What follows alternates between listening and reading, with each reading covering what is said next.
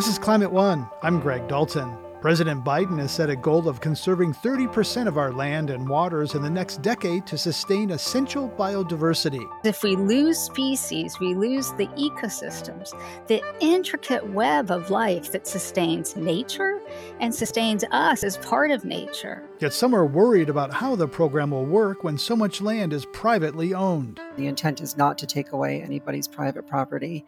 The intent is to reward good stewardship and, and continue providing the goods and services our economy needs to thrive. So, what are the steps to ensure an equitable approach that accomplishes the conservation goals? You know, the Biden administration has put out their framework, and now the next step really is to engage with those communities across the country. You know, what are the priorities? What are the obstacles and how do we overcome those together? A deep dive into the 30 by 30 conservation plan. Climate One's empowering conversations connect all aspects of the climate emergency. The IPCC recently released a new scientific report ahead of the upcoming climate summit in Glasgow. The headlines are familiar and scary. Human caused climate disruption is everywhere now, and it's accelerating. UN Secretary General Antonio Guterres called the report Code Red for Humanity. Fossil fuel droughts, heat waves, intense rainfall, and all the associated impacts we are experiencing will become more intense and frequent. But with immediate action, the report lays out possibilities for reducing future harm. It's not too late to make a difference if governments act together quickly. We'll have more about the latest IPCC science in our show next week. Now we turn to a promising path for climate progress, conserving enough land and water to protect Earth's biodiversity and we humans that depend on it. One million animal and plant species are now threatened with extinction. Paula Ehrlich is CEO of the E.O. Wilson Biodiversity Foundation and co founder of the Half Earth Project, which advocates for conserving half of the land and sea to safeguard most of the planet's biodiversity extinction usually unfolds off stage. So these huge numbers made a big splash because they were they were kind of a surprise. But but we started to pay attention. There there are two things that were happening there that were sharpening our pencil on this. One, gobsmacking science, and two, a shift in consciousness, right? Because when this whole this story hit the page, it mattered because somewhere in the core of our humanity, we recognize these creatures, great and small. Even when we're touched by their story, we feel an extraordinary compassion, maybe even a moral conviction to act to protect them. But here's the other thing about the gobsmacking science and why it's gobsmacking. It matters because the species of our planet don't exist in isolation. The, the answer is if we lose species, we lose the ecosystems, the intricate web of life that sustains nature and sustains us as part of nature human beings are connected with all of life. The organisms that surround us in such beautiful profusion have evolved over 3.8 billion years to create an exquisite and careful balance of interconnected resilience.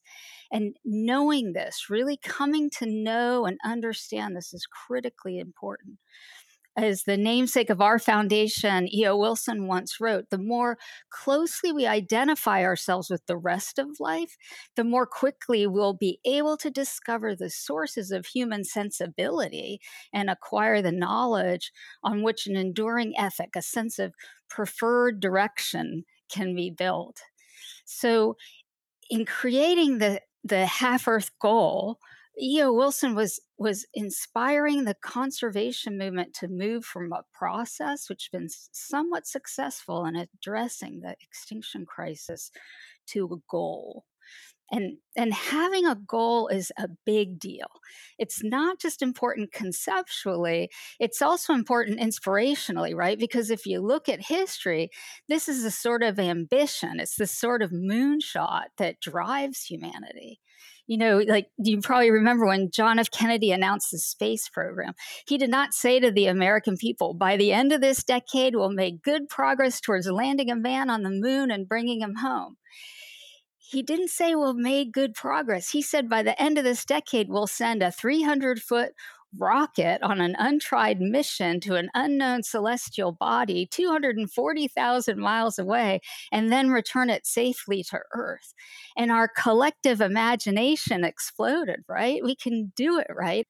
So that that's the problem we face and also what half earth is about. It's a, a goal that's meant to inspire us in the same way. So that half Earth, I remember when that concept came out, and uh, like, wow, okay, that's bold. Half, that's that's big, and that's now kind of evolved into you know thirty by thirty. You know, several states, the Biden administration, uh, state of California, have developed this thirty by thirty framework. So tell us what that is, and and how that can be implemented, and what what it would do.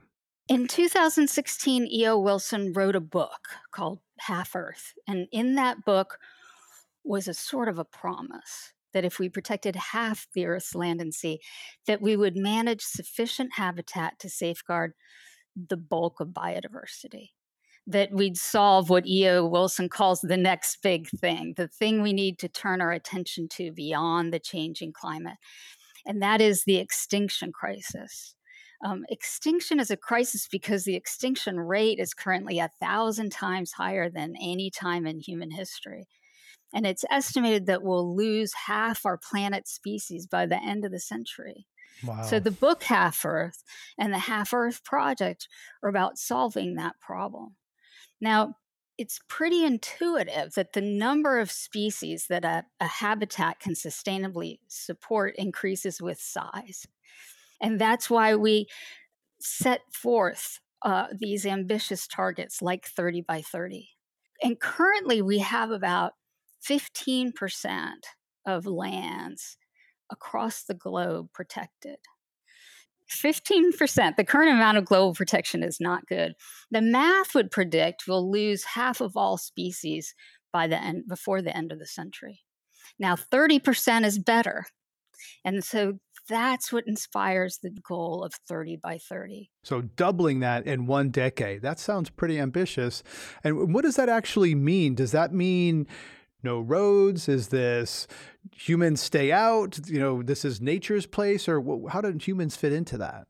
That's the big, been the biggest challenge is to help people imagine what it would look like for themselves, for our planet, for species, and for many aspects of our ultimate sustainability. If the goal is to protect the web of life, for all of life to sustain, sustainably endure, then whatever our target is 30 by 30 or half where we pick to prioritize for conservation becomes particularly important. And you asked, are these roadless places? Are these places without people? They are all of those things and none of those things. It's because all not all places are equally effective at protecting biodiversity. Each species has its own important place in the world that we need to kind of keep in mind. So let's say we determine conservation priorities based upon the most charismatic species or the most beautiful vistas in our favorite places. That's wonderful, but it may also favor the species in already well studied places over those that are what less well known um, and could perversely increase overall species extinction.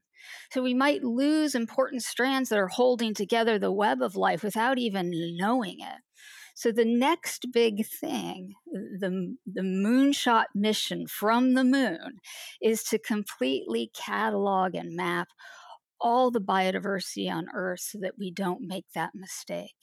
Are you trying to conserve nature for nature's sake or nature for humans' benefit? We live in an age where it is very anthropocentric, human centric, right? And humans are kind of clearly dominating and uh, with with disregard uh, other other species. Is this because this seems like this really comes up against our human centrism, which is nature's there for the exploitation and benefit of of humans? Are you asking for a kind of reordering of that human centrism?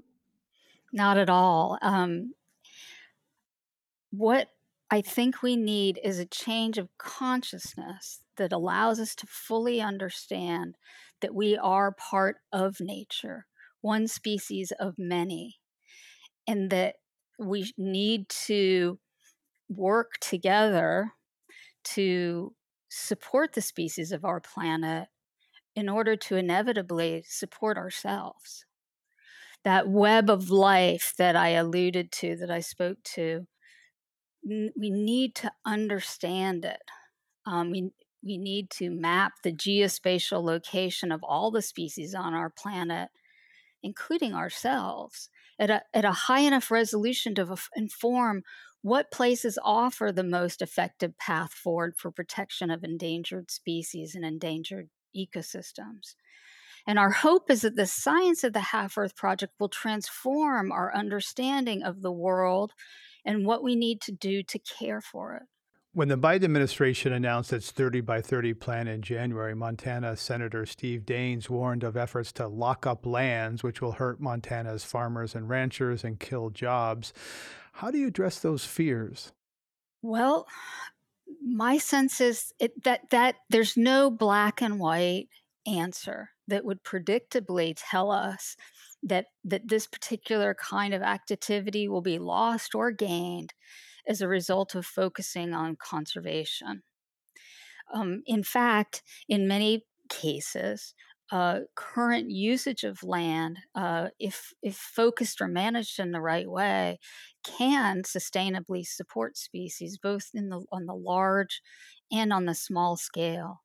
I think the important thing is for people to have the information they need to help with their decision making about how they manage those places and whether or not their activities would, uh, in fact, cause damage or could be used, that information could be used to su- sustainably support their place.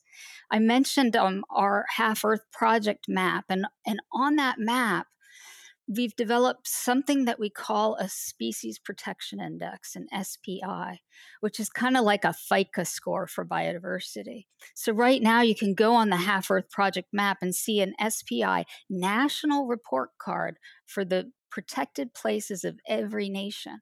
You can get an SPI score of from 0 to 100 depending upon how many species group are protected in your country and how they contribute globally to overall species protection.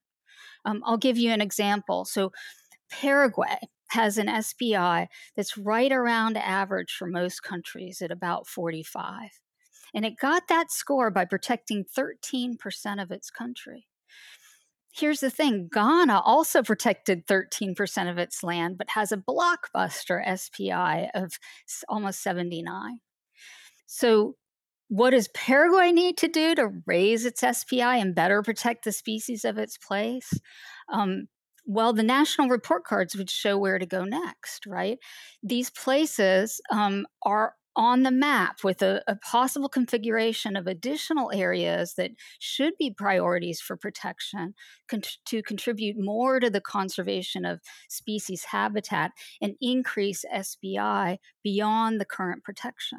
That's interesting. So it's it's not a one to one. You can preserve a smaller lot of land that is biodiversity rich, or could be a larger amount of land that perhaps has less biodiversity. How do you define conserved land? Does it have to be protected wilderness area? Can it be a working ranch with some conservation easement? It absolutely can be, and and should be, um, inclusive of ranches that are being sustainably managed, or uh, people that are uh, earnestly creating easements on, on private property that can usefully contribute. Um, in many cases, it's easy to think about large landscapes because we know they do such a good job. But even smaller landscapes where they can connect, create corridors for wildlife, um, or uh, sustainably protect uh, particular areas of species richness or species endemism, um, places where those species exist nowhere else, can be extraordinarily important contributions to the overall global effort to protect biodiversity. Paula Ehrlich is CEO of the E.O. Wilson Biodiversity Foundation and co founder of the Half Earth Project. Paula, you talked about biodiversity as the next big thing after climate change. Well, how is biodiversity loss connected to the climate emergency? Well, in many ways, big and small. Um, we know both that climate affects species uh, habitats, and that shift in climate change as it affects those habitats has can have an extraordinary effect on species that are already constrained by our human impact on those habitats. The climate, in some ways, pushes that math around what what our impact is on the planet and how we need to care for it in a way that um, can be really difficult for us. But I think right now, um, more and more people are realizing that if we protect the living world, the species of our planet, that we will also protect the non living world, the, the inevitable effects of climate change. But if we just focus on the non living world, we may lose both. And it's interesting to see as climate activists lean in on solutions, how many of those are inevitably connected with conservation of species and ecosystems because they inevitably provide the foundation of support to solve the bigger problems that we're facing with climate. Paula Ehrlich is CEO of the E.O. Wilson Biodiversity Foundation and the co founder of the Half Earth Project. Paula, thanks for coming on Climate One. Thank you, Greg. It's been a real pleasure to speak with you. You're listening to a Climate One conversation about the goal to conserve 30% of the nation's land and water in the next decade. This episode was underwritten in part by the Resources Legacy Fund. Coming up, how the private sector can play a role in conserving land and water the challenge of ecological degradation is so large and so vast. This is going to take a whole of society effort. It's not something that government can solve alone. So engaging the private sector, be it you know individual landowners or large institutions is going to be absolutely critical to the, the success of this initiative. That's up next when Climate One continues. When President Biden first announced his 30 by 30 plan, it drew immediate criticism from some rural parts of the country where much of the land is in farming and ranching. In states like Nebraska and Kansas, where nearly the entire state is under private ownership, some have raised concerns about where and how the federal government plans to set aside those acres. Climate One's Ariana Brocious has more. Conservation organizations across the country have lauded President Biden's executive order announcing his intent to conserve 30% of the nation's land and waters by 2030.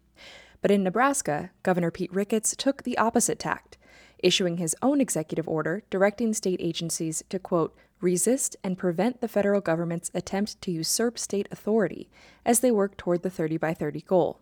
Here he is speaking to the Rural Radio Network. There are not a lot of details right now about the 30 by 30 plan, and that's what is so concerning that the administration has announced this, but again, has no authority to do it and has given no details about how it would be implemented. Ricketts went on statewide tour, urging farmers and ranchers to be on their guard against what he called a federal land grab. Again, look at Nebraska, where you've got 97% of land is private, and then you put 30% of that into conservation, that's going to really be devastating for our small towns and rural communities. That view is shared by many farmers and ranchers wary of the federal government.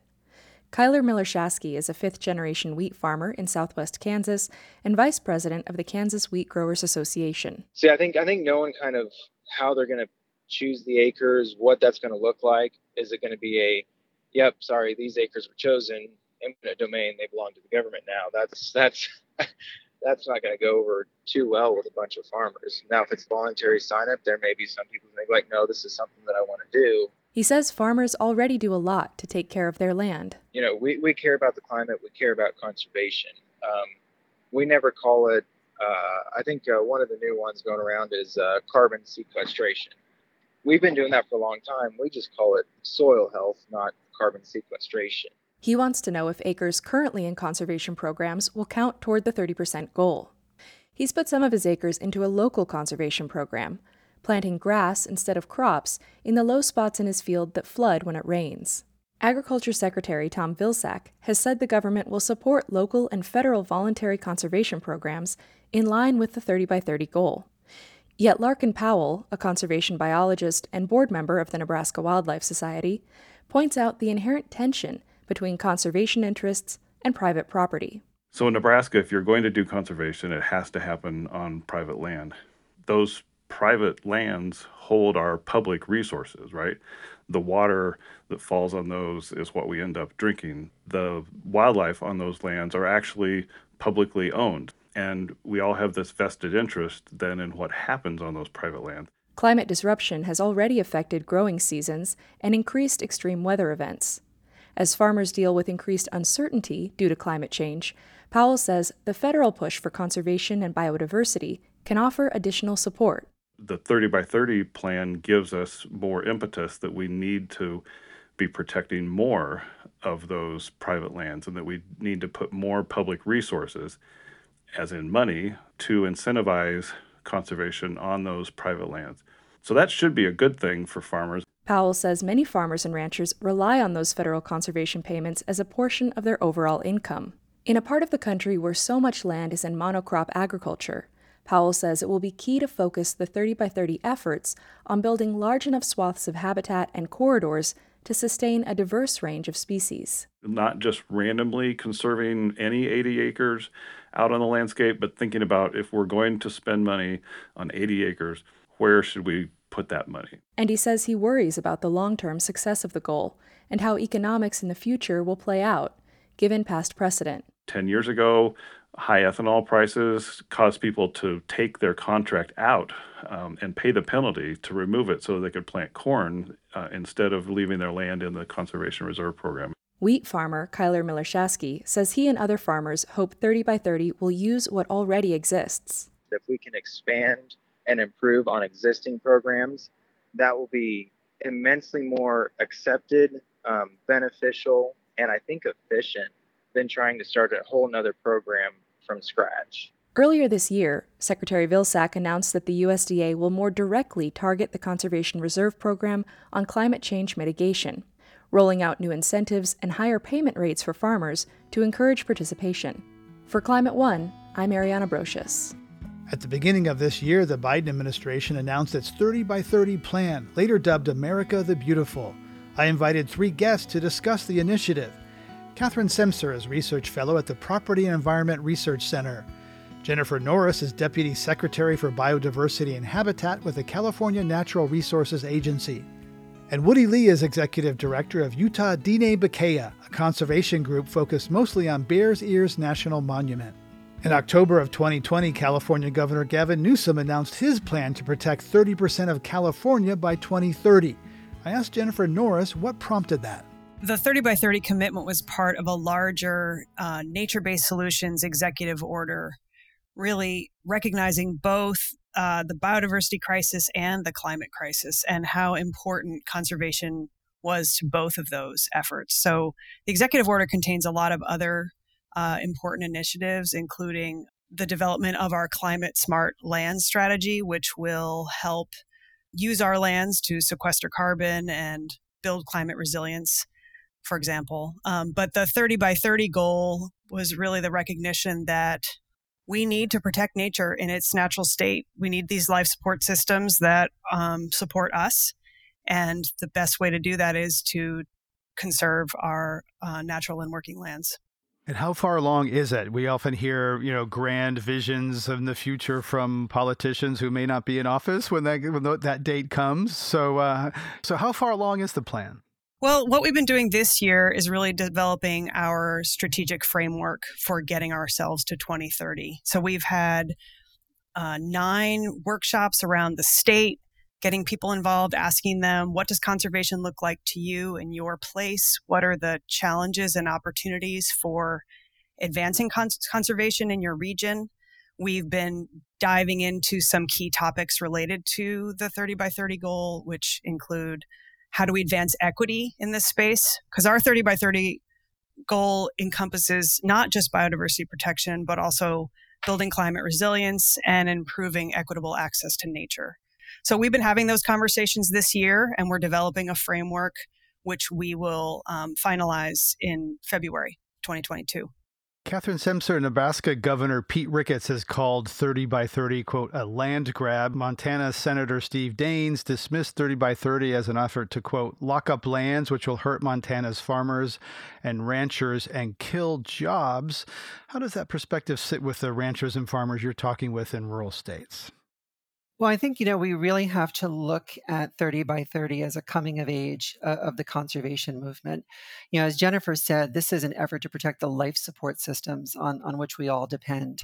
And what we've seen recently is, you know, the US intelligence community in its most recent national threat assessment has identified ecological decline as a major danger facing the United States. And that really mirrors what we've also been hearing coming out of the financial sector for some time about ecological risk and the threat of loss of ecosystems and biodiversity um, and what they, you know, the threats they pose to business operations and, and the wider economy. Now, diseases like COVID 19, which had its origins, you know, in, in wildlife, you know, is one example of, of those kinds of risks. And, and we've seen what they, what they can do to the global economy.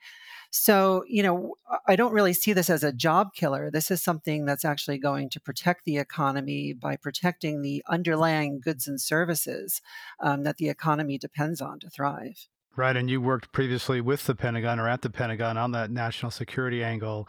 You write, uh, Catherine, that conservation is not about rolling over rural communities or leaving landowners behind to meet the demands of the politically powerful. Instead, it's about cooperating with each other and reaching a consensus where everyone benefits. So, how much consensus building do you see actually going on this time? Not enough you know one, one thing that i think we need to to be doing more of um, both on the ngo side the think tank side you know i'm from the think tank world but especially coming from the biden administration with this bold ambitious initiative is to get out into the communities that are going to be impacted and, and, the communities that you know are on the front lines of, of this risk and this danger and start talking to them and, and start finding out about how they see um, the lands that they're currently stewarding uh, being conserved into the future and, and having those conversations. Woody Lee, a, f- a lot of the fears of 30 by 30 are of a top down approach where the government dictates whose land is whose and what can be used for. Indigenous people have a long, painful, shameful history of land being taken, and yet the Navajo Nation has endorsed 30 by 30. What keeps you from fearing that this will be yet another such taking? You know, that there seems to be some trust that this time is different. The country is different now. Here recently, uh, there's a bill that's called Re- RESPECT Act. I think that might play a major role here down the road on how uh, government government consultation, pre-prior informed, informed consent will probably take take its course, and hopefully that uh, that particular uh, phrase will continue to uh, go across the country, likewise in within the political arena. And we're looking through native lens on how and why uh, we believe that being part of this uh, 30 by 30 would be in our best interest as well. So in our uh, society right now here on Navajo, uh, we still practice a lot of our the way our traditional ways of life, and we have made a few adjustments now that we are in a drought. Uh, uh, there's hardly any uh, watershed that are being dry and rivers real too low and, and everything else. So now we're uh, changed it to where we use uh, drip systems and we start to uh, uh use other other ways of uh, uh, getting land back into to where it will sustain itself. And at the same time with our population with here on Navajo is quietly increasing. So how do we sustain our communities and and, and still be friendly to the to nature? The hunt for uranium which had really paid a toll on our water system and right now where we are at, we can't even drink out of our artesian wells because you know they're so high in heavy metals, and so uh, we have to do something, and at the same time protect what we have and and preserve it for a younger generation in the future. Uh, Catherine Semcer, you know, in April, U.S. Secretary of Agriculture Tom Vilsack said absolutely no land will be taken from any farmer or rancher because of the 30 by 30 federal plan. He said he wants to incentivize farmers and ranchers to use the tools that he has at USDA to compensate farmers for being good stewards. You know, how do you see that, you know, playing out? I heard from one uh, land conservation person in Montana that the Biden administration is saying all the right things, but on the ground, it's a different story story when it gets to imp- actual implementation? Well, I think this is, you know, too too junior an effort at this point to really make a judgment about what's happening on the ground. Um, with regard to what Secretary Vilsack said, he's obviously you know right right on the mark you know the usda does have a lot of programs that can benefit farmers and ranchers in increasing their stewardship. You know what i would encourage him to do though is also look at the non-governmental partners that usda has. There's a lot of conservation groups that the uh, the department and its agencies work with, and you know increase access to those non-governmental programs as well for landowners, and, and look for ways to to expand those, those non-governmental programs as well as the programs that are administered through the Farm Bill and, and, and elsewhere. Right. And Catherine, also, you know, the executive order calls for collecting input from private landowners. And I want to get Woody in on this too. There's there's input and there there's consultation and there's consent. And there's quite a quite a debate about, you know, what is input and what is influence. You know, so how is that being how do you think that should play out in terms of input? Uh, yeah, when does consultation become consent and approval of these kinds of things? Well, you definitely need input and you definitely need consultation and you certainly need consent. But most importantly, what you need is engagement. You know, the, the Biden administration, I would encourage them to engage the private sector as an equal partner in the 30 by 30 initiative. You know, much like climate, um, the, the, the challenge of ecological degradation is so large and so vast. This is going to take a whole of society effort. It's not something that government can solve alone. So engaging the private sector, be it you know individual landowners or large institutions is going to be absolutely critical to the, the success of this initiative Woody Lee, you're focused on on Bears Ears, which you know President Obama established. President Trump shrank it. You know, where does that stand, and, and how does that fit into the this conversation about consultation and consent? I think it all begins with a neighborly invitation uh, from a human to human standpoint. I think that's where it needs to start from. And then from there, once the invitation is started, then uh, everybody's at the table and to start uh, start beginning with a clean paper and develop from there, rather than having to come into a room and a document is passed upon and then everybody reacts to it. That is not an invitation to begin with, and that is not a, a participation at the begin with. Somebody had already drafted that, and we have to work our way around it. So that would be a part of where uh, uh, being cons- the consultation would come in and that everybody participates. So as of now, um, from UDB standpoint, that's where why I'm really adamant uh, changing the uh, and supporting the uh, Respect Act uh, within our and within our uh, government, Navajo Nation government. I'm really uh, waving that flag and saying that you know we need to be at the table during the, the, beginning of anything that's going to affect our way of life here on Navajo or any on any native lands or any native issues. Catherine Semcer, many farmers in the Midwest are wary of federal money coming in and distorting property prices, making it even harder to farm. Do you see that as a valid concern? Well, you know, it's interesting that you raise the idea of federal money. And I think this is one place where the Biden administration's plan falls a little bit short. It definitely gets off on the right foot, you know, talking about the need to conserve private lands you know, 60% of the United States is privately owned. 75% of our wetlands are in private ownership. More than 80% of our grasslands are in private ownership. It's essential to focus on private lands in terms of what America's conservation future looks like. Now, how do you fund it is a key question. And that's where I think the White House needs to go a little bit further um, with its planning. And I mentioned before the concerns of the financial sector, you know, when it comes to ecological decline, the loss of biodiversity, the degradation of ecosystems. And, you know, when I start looking at budgets, I see, you know, Department of Interior has, you know, a roughly $12 billion budget. Department of Agriculture has $151 billion budget, but of that, the Forest Service only has about 5.3 billion. And then I look at the financial sector and I see, you know, things like the Finance for Biodiversity Pledge, which has $10 trillion uh, in assets under management. So, you know, rather than focusing on federal money, I, I, think one thing we need to do is unlock the power of the private sector and really get the financial sector more involved um, in 30 by 30, in America the Beautiful, in American conservation. Jennifer Norris, what's California's approach to that? You know, we like a big state with lots of public land. How much are you looking at sort of, you know, uh, public money, so to speak, versus the very large uh, financial markets that, uh, that, that Catherine just mentioned? mentioned. A lot of private land stewards are doing things right, and we want to incentivize that and reward that their their contributions to biodiversity protection and are, you know addressing the climate crisis. California has actually been fairly innovative in market incentives for conservation. You know, we started the conservation banking movement here in California, where um, lands that are used to offset um, development are actually funded through private investment. They they purchase those lands, put an easement on them. Generally, they're they continue to be working lands. Most of them are still in grazing here in the Central Valley. Um, and so those sort of innovative market mechanisms are already being explored. So I agree with Catherine. I think that, you know, public money is not going to be enough. We certainly, though, here in California, we had a, a, a very big year and we're looking to invest about $2 billion in the in the budget this year in the California Comeback Plan uh, can be used to support our 30 by 30 activities. And that includes land acquisition as well as uh, private land easement work and restoration. So we're pretty excited about California's opportunity to, to move the ball on 30 by 30. But at the same time, we recognize that it's, you know, at the end of the day, conservation is um, locally driven and we want it to be voluntary. So we want to be partners. Coming up, the necessary work of gathering input and consultation you need to get out into the communities and talk to people one on one. And I will say that when that happens, people are really able to get amazing things done.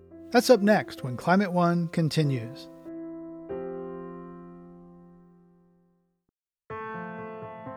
We're exploring the how and why of President Biden's goal to conserve 30% of the nation's land and water by 2030.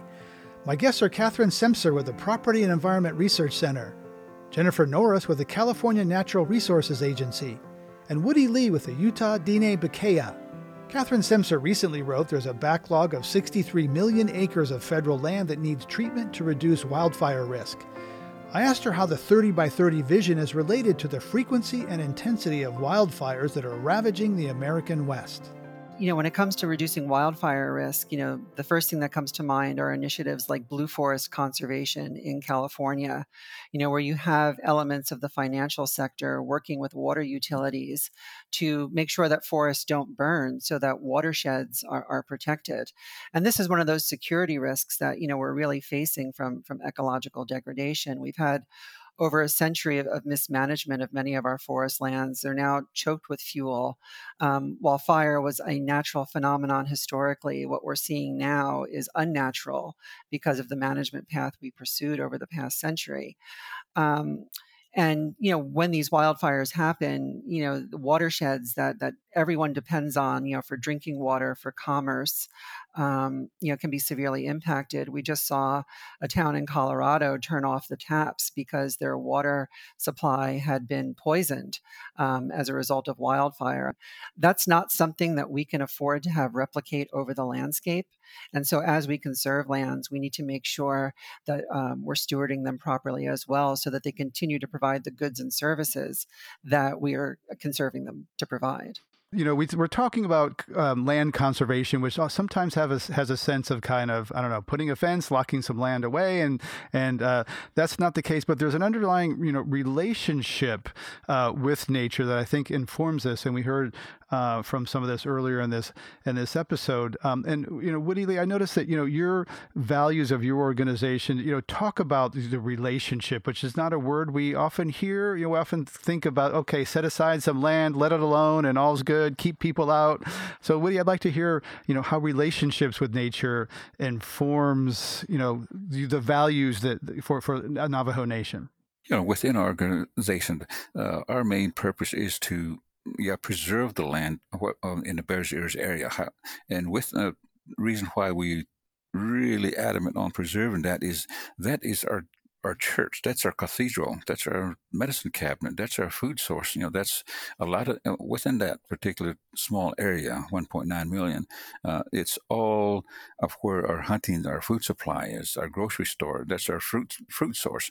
And so within that, I think uh, not only Na- uh, Navajo but other tribes uh, that have uh, those type of uh, connections to uh, Bears Ears area. So that's why we we're not um, closing the doors to the public. We just want to educate the people that hey, this is our our home. This is our church. This is you know, where we uh, worship, where we heal.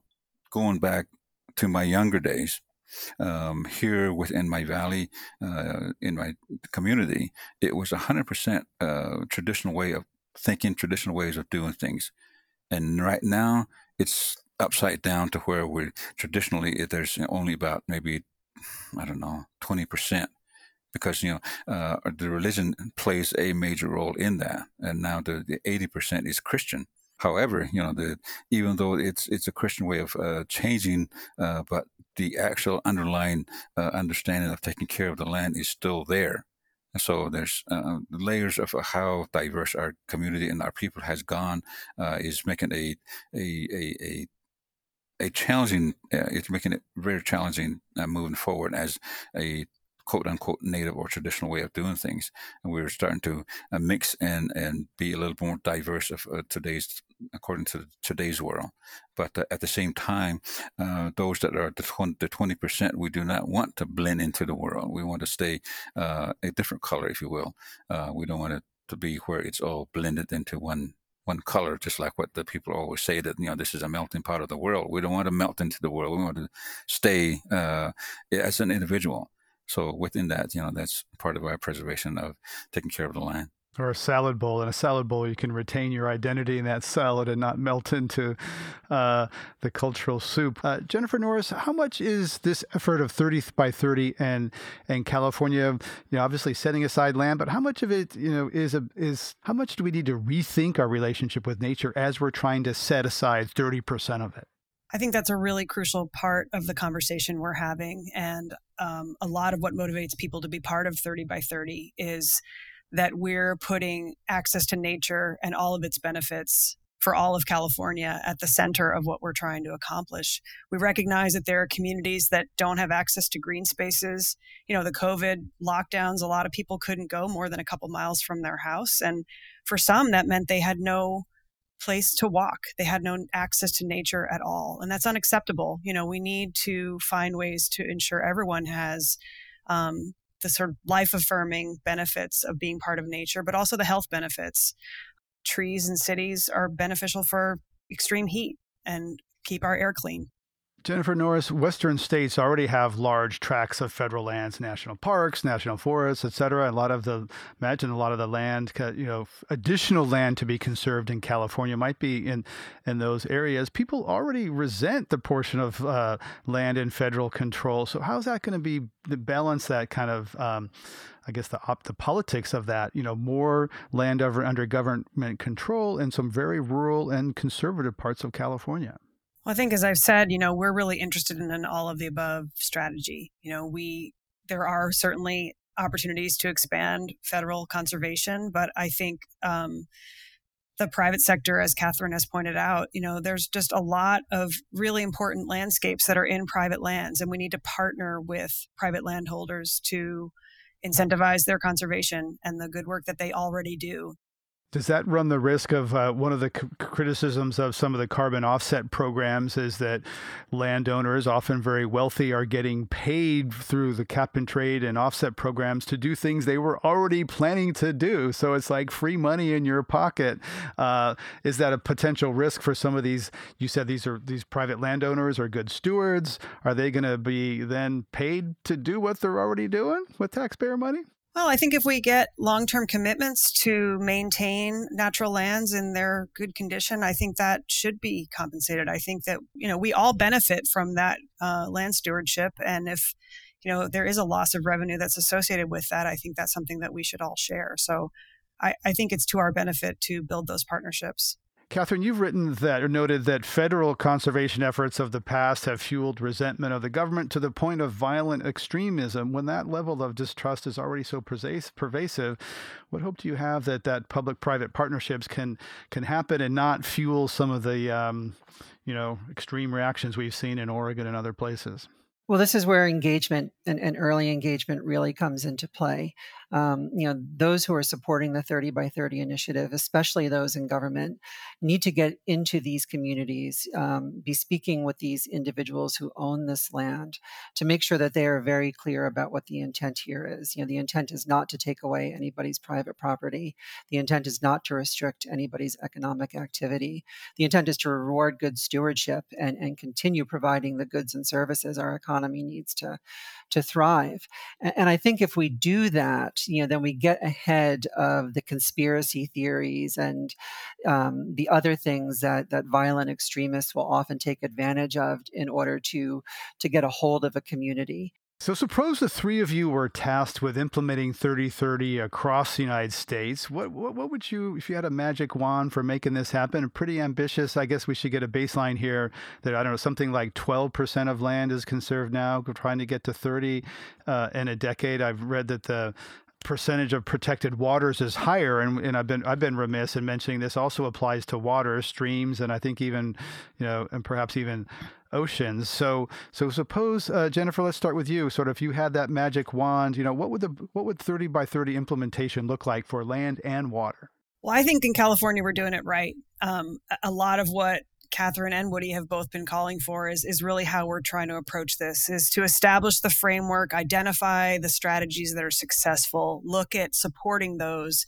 But at the end of the day, as Woody said, you know, it's a neighborly conversation. That's how this implementation really works. And so you you need to get out into the communities and talk to people one on one. And I will say that when that happens, people are really able to get amazing things done. I've seen it happen in my experience here in California working with lots of people on the ground. You know, they want to take care of the land and they want to partner with you to to make a difference. And so, you know, it's difficult, I think, when you think about the whole country, you know, where do you begin? And so, uh, you know, the Biden administration has put out their framework and their approach. And now the next step really is to engage with those communities across the country um, and, and really figure out how to, what at the local level, you know, what are the priorities? What are the obstacles and how do we overcome those together? Woody, let's get you. That America the Beautiful plan has pillars that sound good local led, honor tribal sovereignty, honor private property rights, use science as a guide. How would you like to see 30 by 30 roll out, Woody? I think uh, uh, first thing that needs to be done is uh, put everything on the table under lessons learned uh, through history. Um, based on that, we can, I think, we can make a direction on where we should be heading forward uh, as all people uh, here within our country, and then uh, see if we can uh, be neighbors according to that from lessons learned. But that's a very painful history, Woody, frankly, that a lot of Americans willfully forget or never learned in the first place. Looking at history is pretty painful. It's not pretty. I mean, I don't need to tell you that. It's, it's, it's a lot of people, a lot of people don't like to look at stolen land, stolen labor when Secretary Haaland first visited our area here a couple of several months ago, I mentioned to her that uh, uh, a lot of the trauma is still within a lot of Native people, uh, those those that actually have gone to boarding schools, and from there, a couple months later, you know how how how that boarding school has been uh, exposed across the country and into Canada. And so, and stuff, you know, there are many, just like you're saying, just a whole bunch of stuff that uh, we have endured, and those are lessons learned. And we tell our kids, you know, we have, this is the history that we have.